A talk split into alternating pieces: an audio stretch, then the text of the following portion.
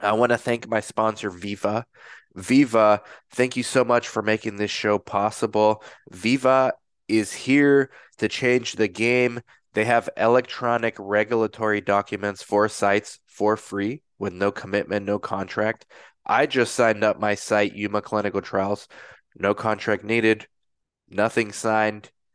They they just approve your email address and that's it.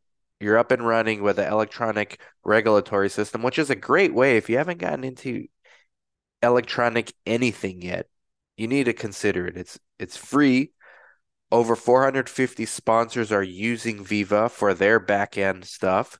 Electronic signatures here, electronic uh, delegation of authorities log, all for free.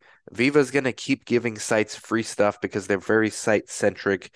They they know that if they help empower the sites, even more sponsors are going to use their paid products on their end. They are the sponsors after all, so they pay for things. And they understand that making sites take control of their electronic systems is a huge first step. It's a huge commitment for sites, even for something that's free and they're here to make it easy and they're playing the long game. And, anyways, go check it out underneath the video or the show notes below Veeva Site Vault. Thank you, Veeva. Guru Nation, we are live. Yes, we are live with the one and only the Craig. There is Craig is the influencer in this space. Craig is it was and is an influencer before there was such a thing as influencer. I remember Craig, you were like the first guy I came across. I think it was from Twitter back in 2009. I started following researchers. By the way, we have to make Twitter great again for researchers. Like it's what happened? We got to get back on there, man. That was like popping back in 2010. You remember those times? I remember those times, Stan, man. It's good to be back here with you. I feel like it's been way too long. I was like searching on uh, YouTube in, in, the time machine, and I was like, man, look at me and young Dan and young Craig there like 10, man. 11 years ago. Uh, we look better than ever right now, man. 2023, the industry, the more things change, the more they stay the same. So, DCT, you know, everybody's well, not everybody, but there's there's been the story on Care Access that broke on Friday, and there's a lot of speculations, and many feel okay, this DCT bubble might burst or might have popped, um, and I think we need to separate the the actual technology, like the tools that empower patient centricity, and I don't really like that word much. I mean, who can argue with that word? But I don't like the way it's used. It's used to fundraise. That's why I don't like it. It's not used to actually care about the patient. It's, it's used for fundraising. It's used for, um, uh, I guess, culture campaigns internally. But when it's used for marketing, it's pointless. Uh, because to your point, you're patient centric. I love babies. I love puppies. I love patients. That's all great. But what do you do to invest in doing something different in how you're engaging with puppies and babies and mm-hmm. patients? And if you can't really prove that, then, you know, maybe it's good for your internal culture if there are some other things you're doing internally. But otherwise, it just becomes really diluted uh, rhetoric. Yeah, you ever see like these startup tech companies in research, their pitch decks. I mean, I'm, you see probably, I've only seen a few, you've probably seen hundreds. Like they use these buzzwords patient journey. Let's give them more ePros to enhance their patient journey. Anyone who works in the space at a site level knows that's not enhancing the pay. More ePros well, I mean, is not enhancing. People I've seen companies with back-end quality management systems say that it's a patient-centric platform. It has no direct contact with patients, but if they do their job well, it's improving quality, and that's good for patients. Well, yeah, that's true. You know what else is good for patients? The UPS truck uh, arriving on time is good for me. like. There's a lot of things that are, but you know, if if you're that many degrees of separation from actually touching a patient, it is a little bit harder to uh, to kind of believe in those words. They they definitely become like rhetoric.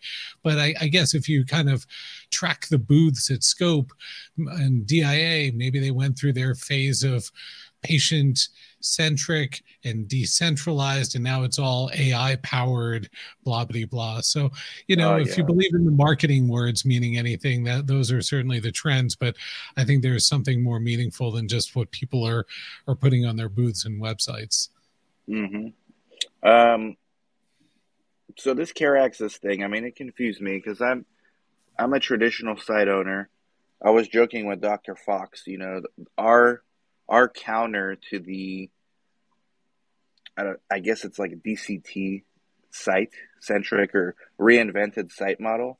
Our buzzword should be real site because I think that has a lot of power. Like, hey, we're a real site. We're not VC backed.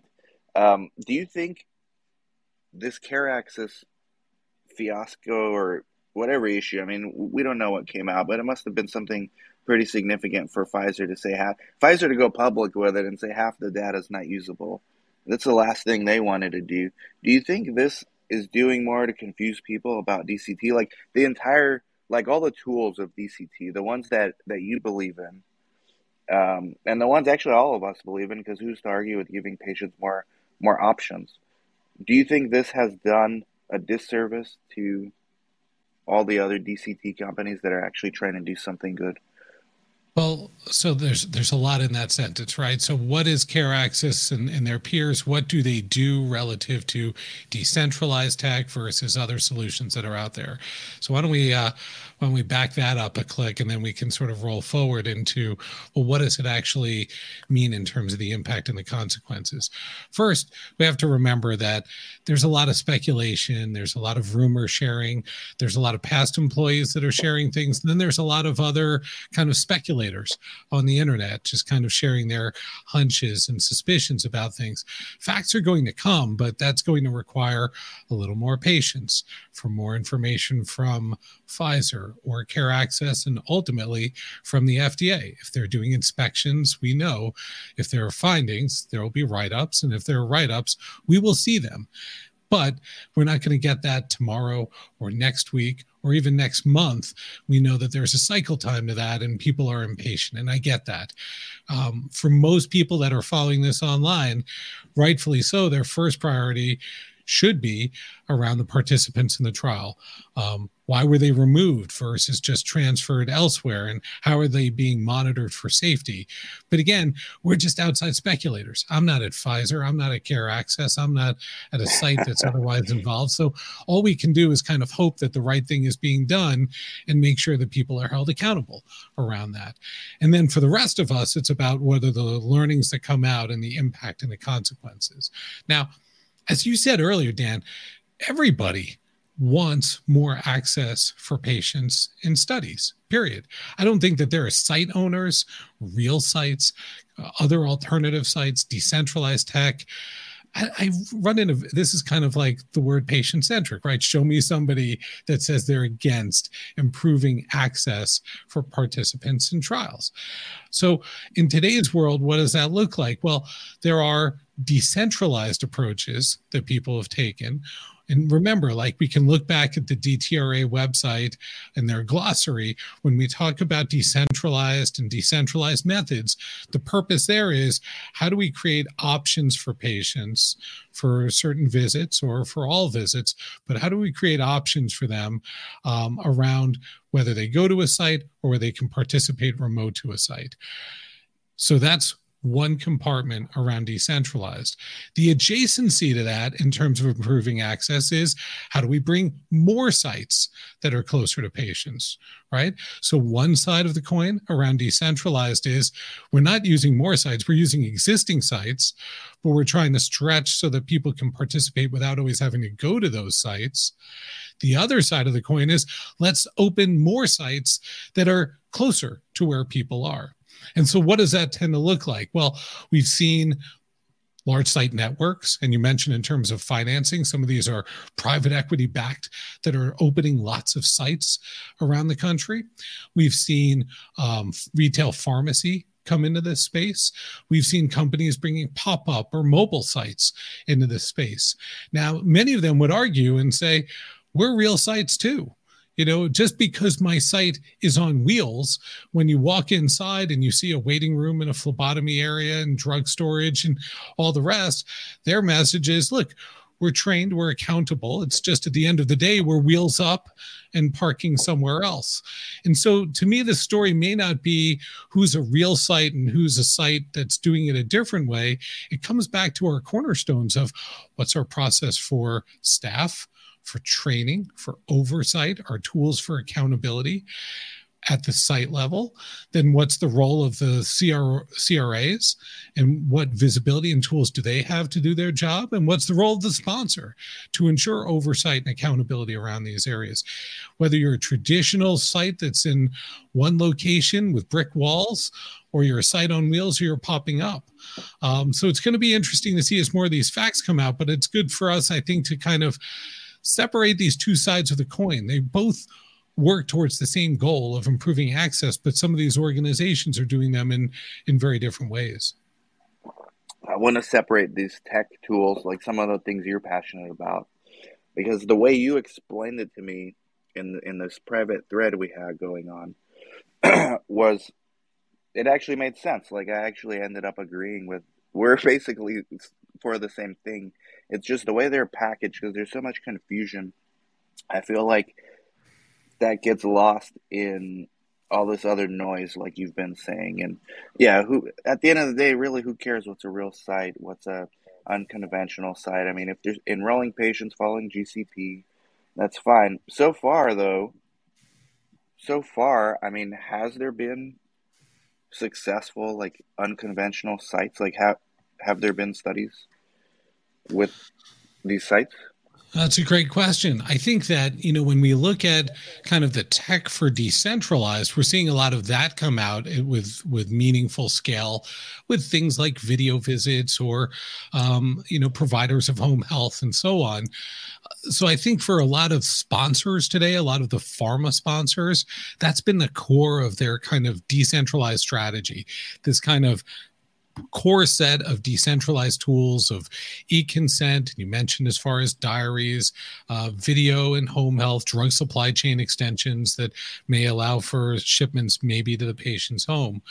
I think that that's where a lot of energy has been placed we're seeing a lot of experimentation, I would say, around the latter. And this Care Access example is a pretty obviously significant beyond an experiment if it's representing this many sites in the study. But um, for many, when they're looking at retail pharmacy or mobile units, I don't think we're necessarily seeing it at that type of scale. We're still seeing a lot of organizations testing and experimenting and kind of figuring out where these different solutions fit best in terms of their portfolio, um, as well as you know in terms of their operations and at what scale they should go. Now, in terms of any sort of impact coming out of what we're so far understanding from this space.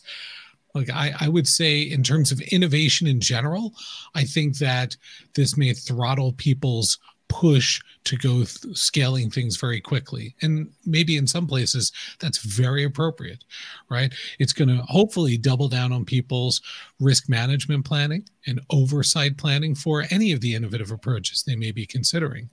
I think that if you have solutions that are focused on oversight, on training and tracking, on study process support, those types of tools, I think will probably get a little more attention from sponsors, as will high quality CRAs for oversight, as will research site networks that have been in the game for a while and kind of have a proven track record. I think they'll get, you know, probably some increased attention and visibility right now from sponsors, at least while people are awaiting many of the details. I think there'll be more scrutiny for those that have some of these more innovative site models, especially if there's concern about them scaling ahead of themselves in a mm-hmm at a time when we're still struggling for for workforce and talent. We're still struggling you know even for individual sites right? Like yourself dan i know you're rolling up your sleeves as a coordinator because of staffing issues even just at individual sites nevertheless at uh, very large networks. And so i think there'll be more scrutiny to make sure that if people are doing things and they're trying to scale it's it's hopefully supported to be stepwise and and rational and not you know not at crazy rates. Now dan i will say you know, you mentioned as far as venture, um, the last two years before this past year, there was a lot of venture money being thrown into growth, growth, growth. And so my my hunch is maybe some companies did get ahead of themselves in terms of trying to scale very quickly. A lot of that capital though is dried up, and it's really much more focused, as you hear in the headlines, on on profitability and responsible use of capital. And so maybe the capital markets are actually going to do us a bit of a favor in terms of throttling some exponential growth, which was really hard to sustain, and being more champions for stepwise growth that focus on profitability for the company, but hopefully for the rest of us mean stepwise and with a good focus on quality. Profitability, what a concept, Craig. So the, these guys got a, a little ahead of their skis here on uh, Care Access. And um, well, I, I can't mean, speak for Care Access specifically, but you know they did raise a lot of capital, and a lot of organizations in our space have access yeah. to a lot of capital. Um, but you know, there's there was clearly an issue here. You know, like we were talking about at the breakdown. You know, lots of sites have a quality issue here and there, and and they work with their CROs and their sponsors mm-hmm. to manage them. It's that's how we're judged, right? Not if there's a quality issue, but how we respond to them. Um, but it's very different when you have this extraordinary scale that you're trying to bring to a study where you represent over half the patients or represent over half the sites um, all of a sudden you know a quality issue that may have seemed you know manageable and certainly wouldn't earn a lot of headlines in a study is now a very different scale. Yeah i wanted to get thank you for that actually. This that's a good segue.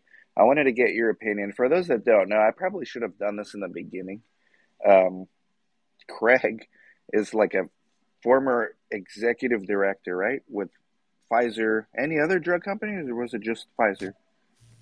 I was at a uh, small venture-backed biotech before Pfizer, where okay. I ran clinical and regulatory, and then I was at Pfizer for uh, a dozen years. I was the head of clinical innovation, a delightfully ambiguous title that uh, you know, meant that we were doing things around digital and uh, patient engagement strategies, uh, collaborations with large health systems to bridge research and healthcare, and a lot of our multi-stakeholder initiatives, launching things like Transcelerate.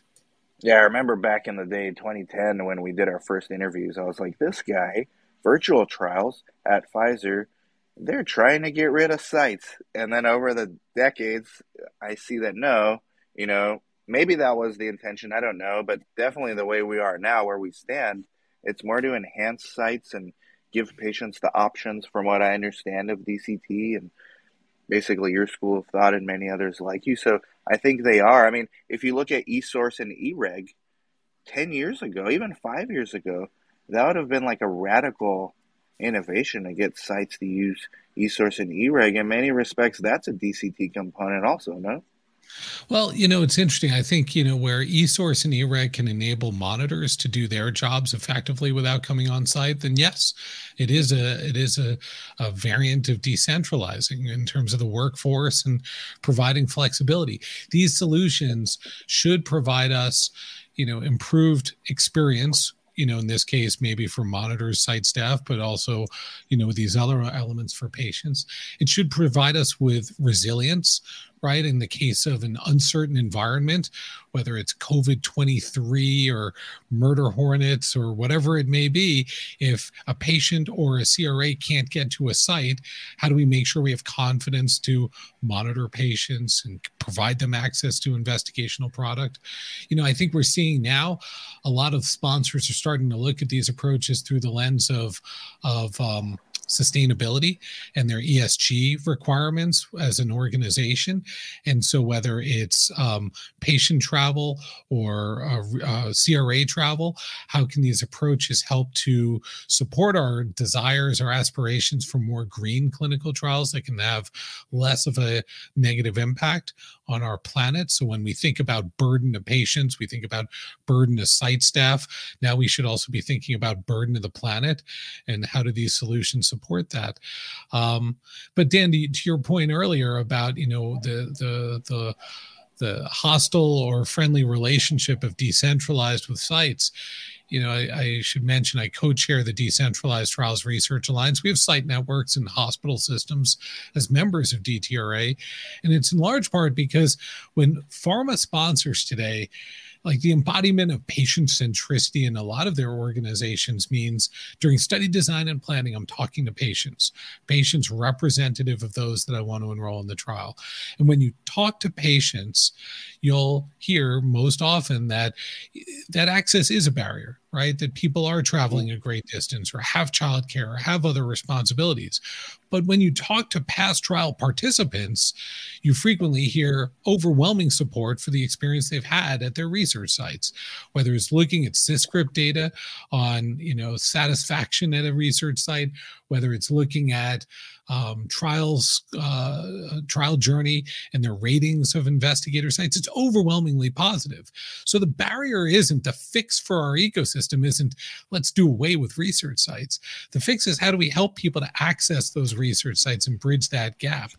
You know, the other footnote to me, Dan, is always, you know, our desired goal, if we talk about access, isn't let's open more doors for patients and shut other doors in the process, right? Now you're not opening more net doors you're just shifting the door right? Which that door worked for some people right? So right. how do we open more doors and keep the existing doors open and right? So we can create more points of access for people to to uh, to reach a study whether whether it's going into a site whether it's participating remote or in most cases giving people some sort of choice wherever we can so that they can come in if it makes sense and if that visit can allow they can be remote if that makes sense so in that spirit of opening more doors, okay, I mean on paper this care access and not to single them out, I mean for all we know there's another big DCT siteless or hybrid whatever they call themselves out there doing worse.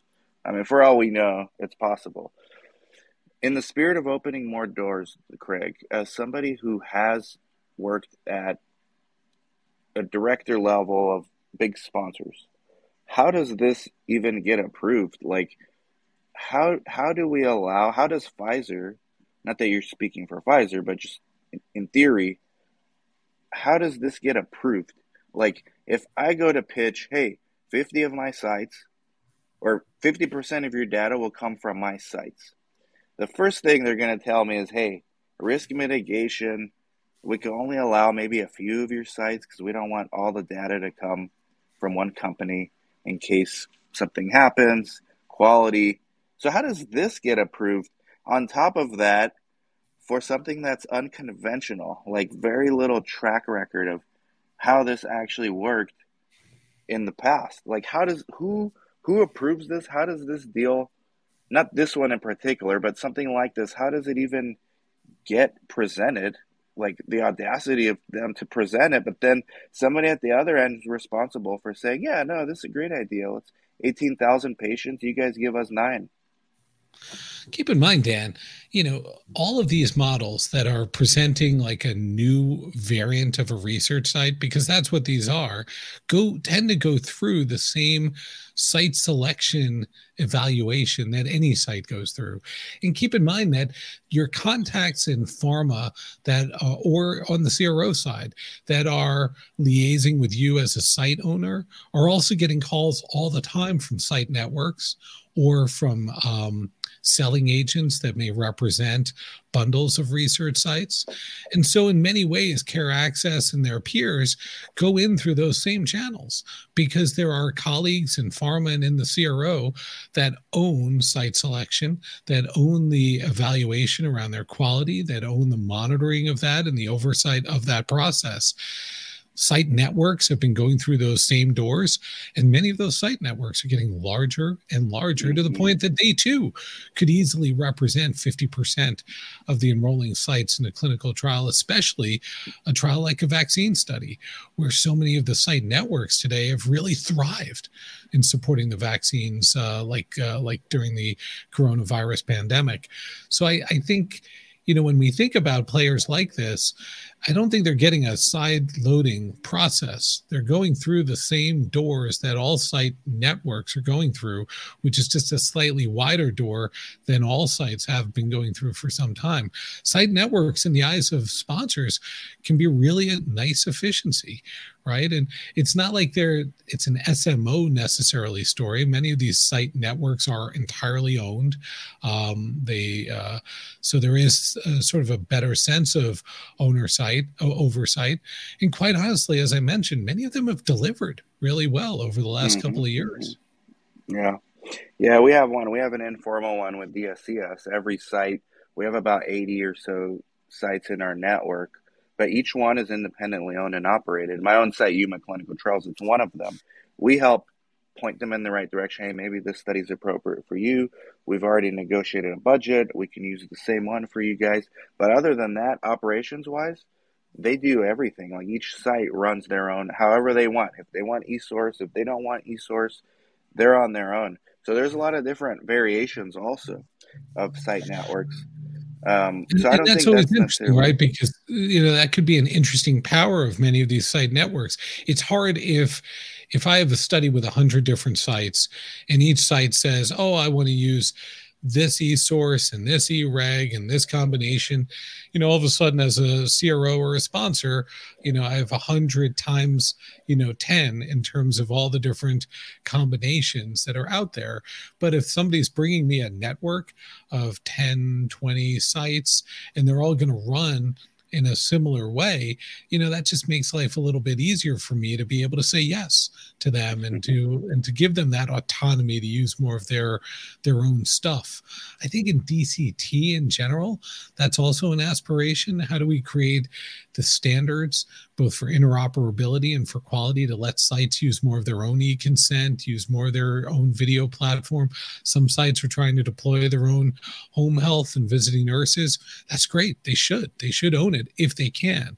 But you know, resourcing is already tough just for coordinators, um, sending them in and out of people's homes in today's environment just maybe may break their back today. But I think over the long term, that makes a ton of sense for sites to be able to own and control. But you know, the these site these innovative site models are still sites and they are still judged, evaluated, and held accountable to the same standards.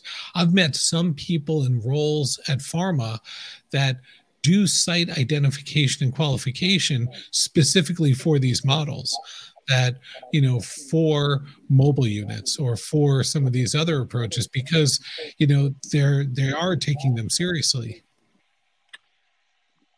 so do you think this this i mean this was a pretty big event. This is not one that we're going to forget anytime soon us in the industry. Do you think that this model will continue to be looked at, or do you think that pharma right now, anyone who was thinking of using like one of these type of site networks, um, are reconsidering and figuring out their their enrollment um, strategies?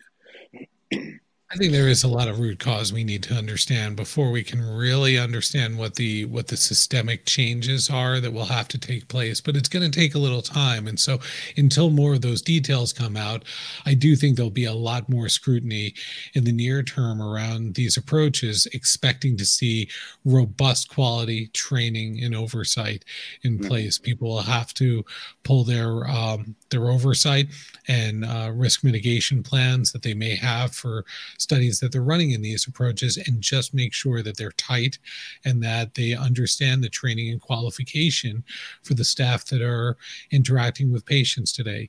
We'll get more details. And when we do, that'll help us to really tighten up our understanding of where things went wrong here because it is an unprecedented example and an unprecedented scale. But short of that, you know, I think, look, to your point earlier, the same issues that happened here very well might be happening at other sites in anyone's mm-hmm. trial. It just may be a couple of sites here or there, not at this type of scale. Um, we'll, we'll uh, time will tell. Mm. But I, I, do think that this is going to become a, a time of, you know, nobody wants to be the second headline like this and so making sure right that the that the oversight uh, and the systems are in place that you know we uh, we can you know fool me once right? Fool me twice. Nobody wants to be the the second one through. Yeah. Do you think that there was an appetite maybe an unreasonable um, appetite by pharma or by sponsors to kind of hope that this works? Because I've never seen maybe vaccines. I'm not that experienced in vaccine studies, but a phase three with 18,000 participants, that's a pretty big study. Like, I don't think they're able to pull that off without using these non unconventional models of let's send a bus in this area because that's where Lyme disease is. Don't worry that there's no site there we'll figure it out. We have a we have a PI that's going to drive there on a bus. like, do you think that's like that's why they were allowed to do this just because there was a need that's not being met otherwise? Vaccine studies are different. You know, there have always been very large systems that can support big numbers in trials. You know, uh, Kaiser up in Northern California is known in the mm-hmm. vaccine community for driving tons of enrollment into trials. It's not unusual, right? Because their mm-hmm. studies just are different. Um, you know they're they tend you know depending on the type of vaccine to enroll otherwise healthy people in large numbers who are at risk. Um, and so you know the nature of that does tend to mean that there will be some sites that are extreme enrollers. Um, you know they're they they also tend to be friendly for innovators in that the visits aren't particularly complicated. Um, the number of visits tends to be pretty light. Um, you know, many of these studies have one dose. In this case, there was more than one dose involved, but, um, you know, it just makes them a little bit easier to try new things. Yeah. Last question, because I know you got to run. I'm actually curious to hear your answer. If you were to own a site right now, what what would be the things you'd be focusing on? Let's say it's multi-therapeutic, uh, maybe not vaccines, but let's say you partnered with an internal medicine doc and you can do just about any kind of study. What would you focus on to keep your site relevant as a site owner? So, as single site owner, I mean, certainly right now, uh, being able to quickly demonstrate confidence in uh, training and qualification for all of my staff I think in the very near term is going to become particularly important for people. Um, I do think though over the over the midterm, you know, it, it, it is helpful in this story of access to help show that, you know, we're doing everything that we can to support improving access for our patients. Do as a site, do I have systems or tools in place to help patients with transportation? Um, can I help to participate in trials that are using video or um, e-consent or other approaches? As an individual site owner it's hard to make some of those investments on your own right now. I get that. And so at the very least are my people um, ready to adapt to some of those platforms when they come up I do think over the next three years, though, there will be a shift in terms of where some of these tools start to reside. We'll find it easier for sites to be able to invest in some of these tools um, themselves, and easier for sponsors to to feel comfortable letting sites use more of their own tools in the process without that you know just becoming chaos from a, a central you know study management perspective. But certainly in the very near term right now just keeping an eye on on our staff making sure look if we can retain people great. That's always a good sign for for supporting quality. Um, but you know making that investment and you know being able to articulate that to to sponsors very clearly. Yeah and that's I, I from my experiences that's something sponsors really look at is hey what are these sites doing to improve internally improve their processes. We use Veeva, Site Vault for eReg. We use CRIO as well, CRIO eSource, CRIO eConsent.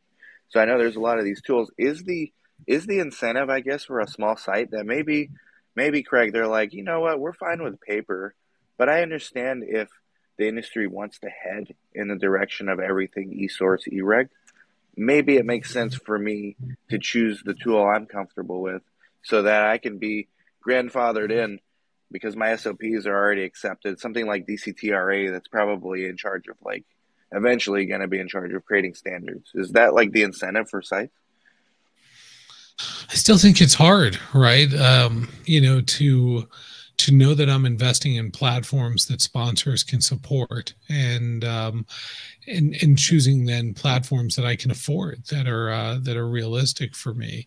I think to your point, there are some really good e-reg, some really good CTMS platforms for sites.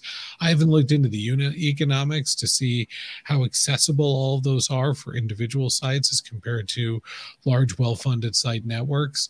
Um, how democratized those tools really are, so that people feel like it's an investment they can handle and hopefully an investment they can recover. Yeah. Well, thank you, Craig. I mean, we got to have you on more often, not once every 10 years or twice every 10. Remember when I interviewed you? I interviewed you at Scope 2015 where I was walking around. I had a videographer. I was walking around. Tried I interviewed like maybe 20 to 50 people. You were one of them the videographer lost all the files. so it's basically just me walking around interviewing one on one. Nobody else could ever see it. But that was our last interview, even though no one else saw it. it's, it's, the, it's, the, lost tapes. Um, the lost tapes. And I'll, I'll yeah. mark my calendar for uh, 2032 unless I hear from you before then. Let's do it, man. Do you think by 2032? Right. I mean, where do you see the industry in 2032 actually? Like just realistically, not like – what where you want to see it, but like what do you actually think is possible? I do think we'll we'll keep seeing you know some more roll ups of of many of the networks of sites that we've seen. Um, but those networks will still represent a very small percent of the overall site universe that sponsors are are working with. I think we'll see a more significant role for health systems to play in some of this space. I think as we're talking, for example, about you'd mentioned that virtual or meta site example, I think that there's a really good re- play there for large health systems to be mm. the meta site. It doesn't have to be a, a venture backed or you know entrepreneur funded company being the meta site. It could very well be the Cleveland Clinic, the Mayo Clinic, Kaiser, or someone else that has brand and ha- is known by sponsors for delivering, you know, with quality. Uh, across investigators in different therapeutic areas. I think we'll see, as I was hinting at, um, much more democratized access to tools for sites um, where uh, thanks to interoperability um, and things like this digital data flow aspiration, we can start to let sites use more of their own tools and investment, um, starting with basics like you're describing with e-reg or e-consent or um, video for visits but I, am really hoping that things like e-source and others that really start to um, make it easier for sites to have an infrastructure that they can deploy across studies whether it's single site or multi-center and you know that's going to be dramatic for improving quality when all of your staff dan are just able to use the same tools every day whether it's a merck or a pfizer study whether it's neuroscience or vaccine that should make uh, quality better uh, not just yeah. efficiency and satisfaction but there's no reason why we can't do that in that time frame. It just takes us defining quality and defining interoperability. Yeah, I think so. And in the meantime, everybody can follow Craig. I mean, who who doesn't follow you? But there's always new people. Craig's LinkedIn profile is underneath. He's always doing things like Clubhouse chats. Um, I haven't been on Clubhouse since 2020, Craig. Why not Twitter Spaces? Why Clubhouse? Is it just because you, you like it, or you know we we switched for a little while over to linkedin live audio which was i thought was great. It's um you know so many so many people i connect with today are through linkedin but um, it didn't quite offer us all the same features like the ease of in particular saving and downloading um, that clubhouse still has. So uh, you know maybe maybe we're the last club on clubhouse. We'll see but uh, I don't think we've shut down the platform just yet. Um, we'll make a move when it makes sense. As far as Twitter Spaces goes, I thought, you know, Twitter was just getting a little wonky on us for a while there. So maybe when the dust settles, we'll uh, we'll, we'll kick the tires with that again. Right now, Decentralized Trials Club on Clubhouse. If folks are over there or they want to create an account, we've got a year and a half's worth of content available there. And as I hinted at earlier, we're we're starting to repackage some of that for uh, podcast platforms as well. But give me a follow on Twitter or LinkedIn, and uh, we'll, you'll you'll be able to see uh, when that content goes out there. Or join us any Friday at 12 noon Eastern time, where, where as you said, we're still live there on Clubhouse, and uh, we we welcome all. Man, may may have to re-download that app, Craig.